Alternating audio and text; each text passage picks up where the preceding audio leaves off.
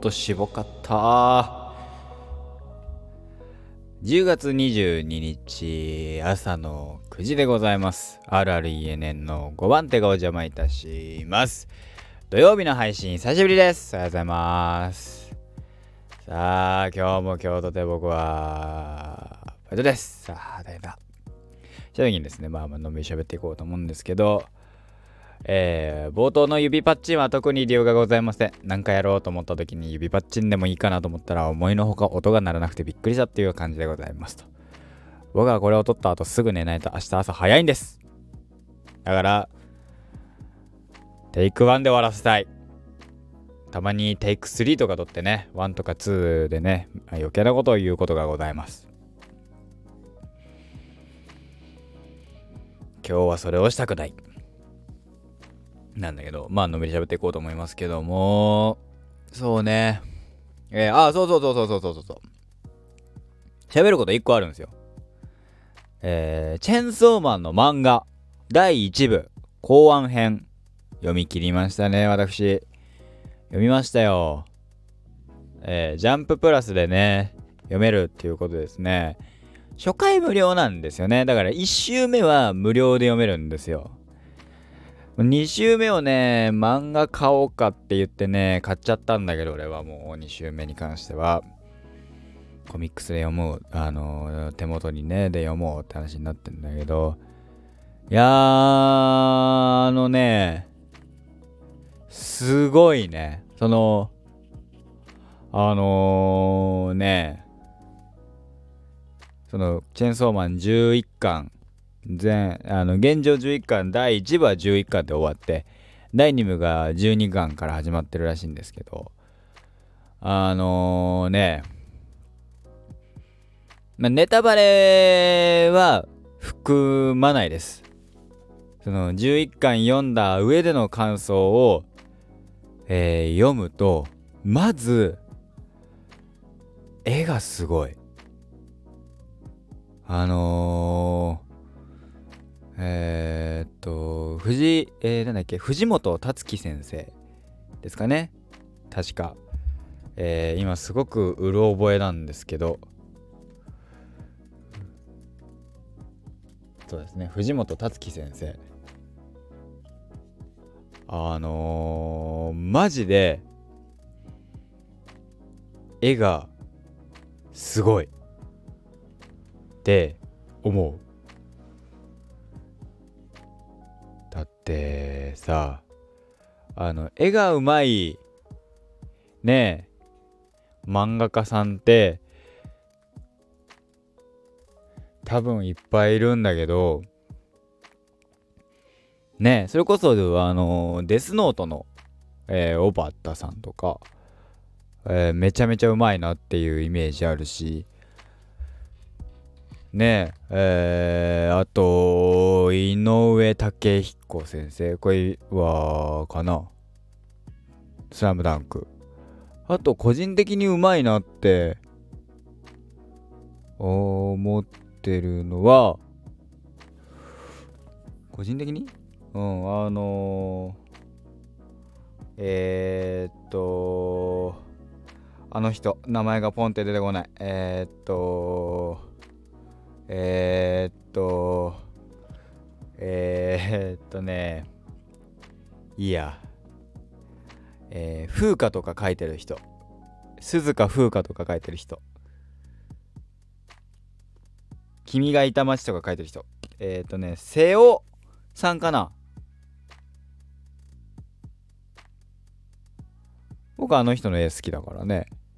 だからそんね、中で、でもさそのね今のジャンプとかではさその連載は絵がうまいうんぬんかんぬんっていうのは多分あるわけでなんかねすごいお上手ですよね。経歴ちょっと調べるとねえー、っと芸大にいたっていうことですからね。すごいですね。まあ、それでいて、こんね、えー、2020年頃の、えー、っと、2020年のかな、えー、この漫画がすごいは確か2020年だよねチェンソーマン。含めてね見ましたけど。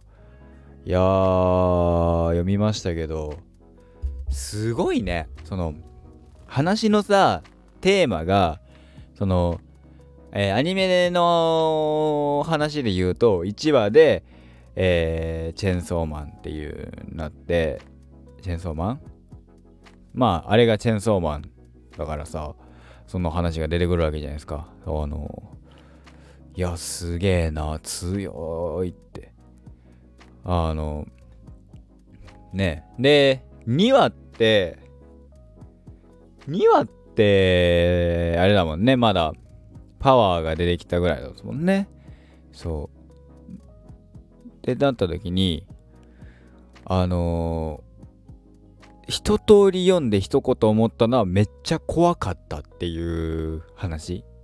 11話まで読んで思ったことは、あの、怖えっていうのと、あのー、その、チェンソーマン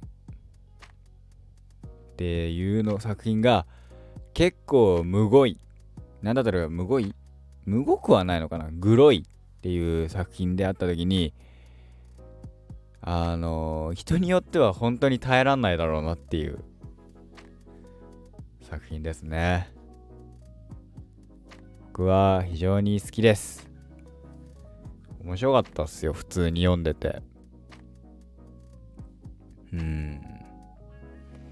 最終巻まで読みましたけどただ最終巻まあ11巻まで読みましたけどあの途中からですね話がですねその11巻で物語としては一通りの第第本当に第1部って言われてるぐらいだからだ第1章が終わってるわけですよ。って時にそのその第1章のテンポ感は非常に高かった早いのよ。のもう鶴瓶打ちのようにもう次から次へと問題が起きてそれに対してうんぬんかんぬんみたいなのが起きるからその最初のうちはもうその圧倒的なテンポ感で話が進んでいくわけですよ。で後半になっていけばなるほどえー、その話に深、えー、が複雑化してあれそういえばこれってこれってそういえばみたいなのが一つずつ一つずつそのえー、紐解かれていくわけですよ。ねがところがあのー、まあ9巻10巻11巻ぐらいざっくり。話がですねえー、複雑化してですね、えー、あれこれとこれがどうつながってあれがどうなってどううん？そう？うん？うん？うん？みたいな。ことにね本当になってねあのー、ちゃんとパニックになったから俺。あこれはもう一回頭から読まなきゃと思ったもんね。一周では理解できないって思ったね作品として。この読み込んで読み込んでそのちょっとずつちょっとずつ自分の中でその紐解いていく系だなっていう。そういえばここのこのシーンってこあここでもう一度つながるのかとかね含めて2周目3周目が面白い作品。それでいて1周目は1周目のテンションとしてテンポ感。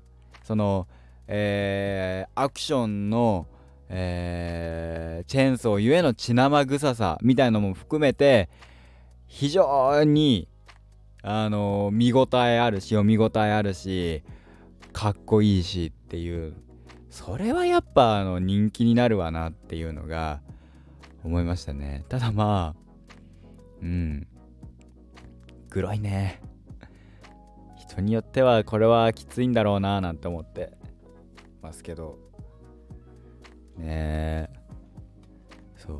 それねただあの1話の冒頭の話。それこそアニメ1話を見た人だかのに伝わる話で言うとえー、まあ回想シーンで、えー、ポチタに俺の、えー、体を上げてんだってで悪魔には人間を乗っ取ることができるやつがいるんだっていう話があってそれを聞いた時にそういうのができるのって結構なんだろうなんだろう悪魔の中でも強えやつなのかななんて思ってたんですよ。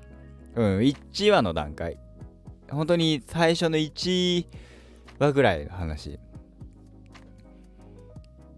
ただどうやらね、違うらしいと。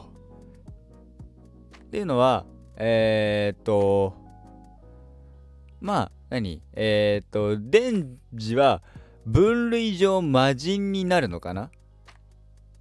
でも、その、ね、魔人じゃない、えっ、と、その劇中で出てきて、えっ、と、デンジが一番、あの、最初に倒す魔人で、あの、そんなになんか強そうな、ね、もう悪魔じゃないわけじゃないですか。その、間違いなく悪魔が乗っ取った人間が悪魔を乗っ取ったっていう姿だからってことはその別に強くても強かろうが弱かろうがえー、悪魔な、えー、悪魔がうんぬんなんだろうなってなった時にそのね1話の段階ですよ。出てきた時にゾンビの、ま、悪魔が出てきたわけですよ。ゾンビの悪魔。ゾンビの悪魔っていうことはポチタは何の悪魔なのっていう。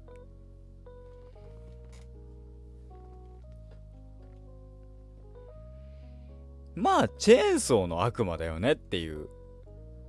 でもチェーンソーの悪魔がそんなに可愛くていいの？っていう。まあいいのか？って読み進めるとそういうことか？って思ったよね。そのえー、っとね。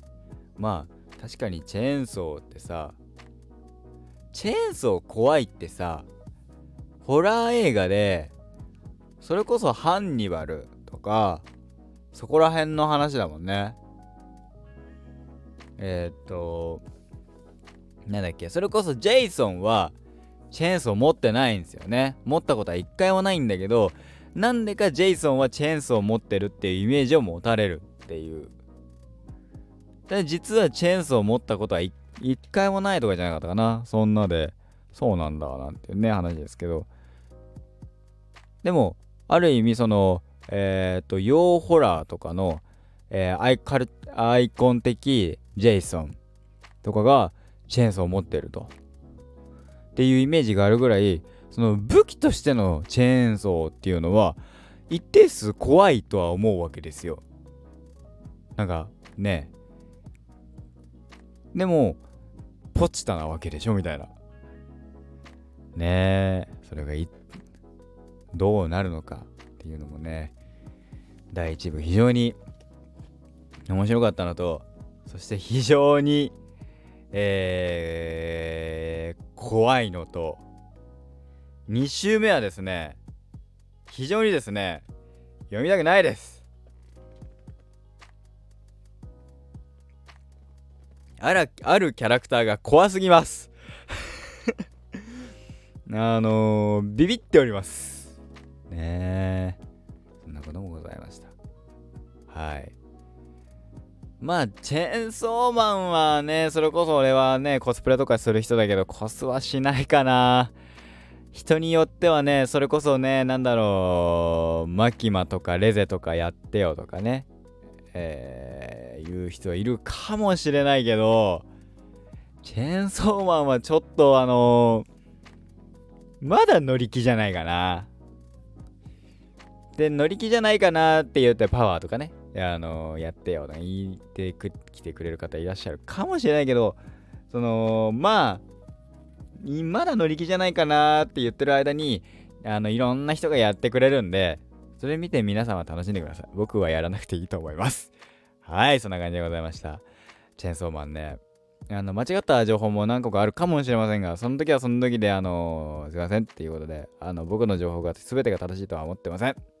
はいえー、皆さんはどこがなあのチェンソーマンえー、まあ、ネタバレはね、しないでいただければと思います。コメントとかでね、えー、コメントなんか一件も来ませんけども、はい、えー、皆さんの、えお好きな話。この漫画がすごいでしたからね。やっぱ、この漫画がすごいで選ばれてる漫画はやっぱすげえということを再認識したという感じでございました。また次の配信でお会いいたしましょう。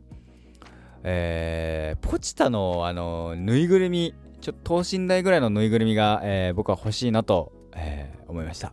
ではまた。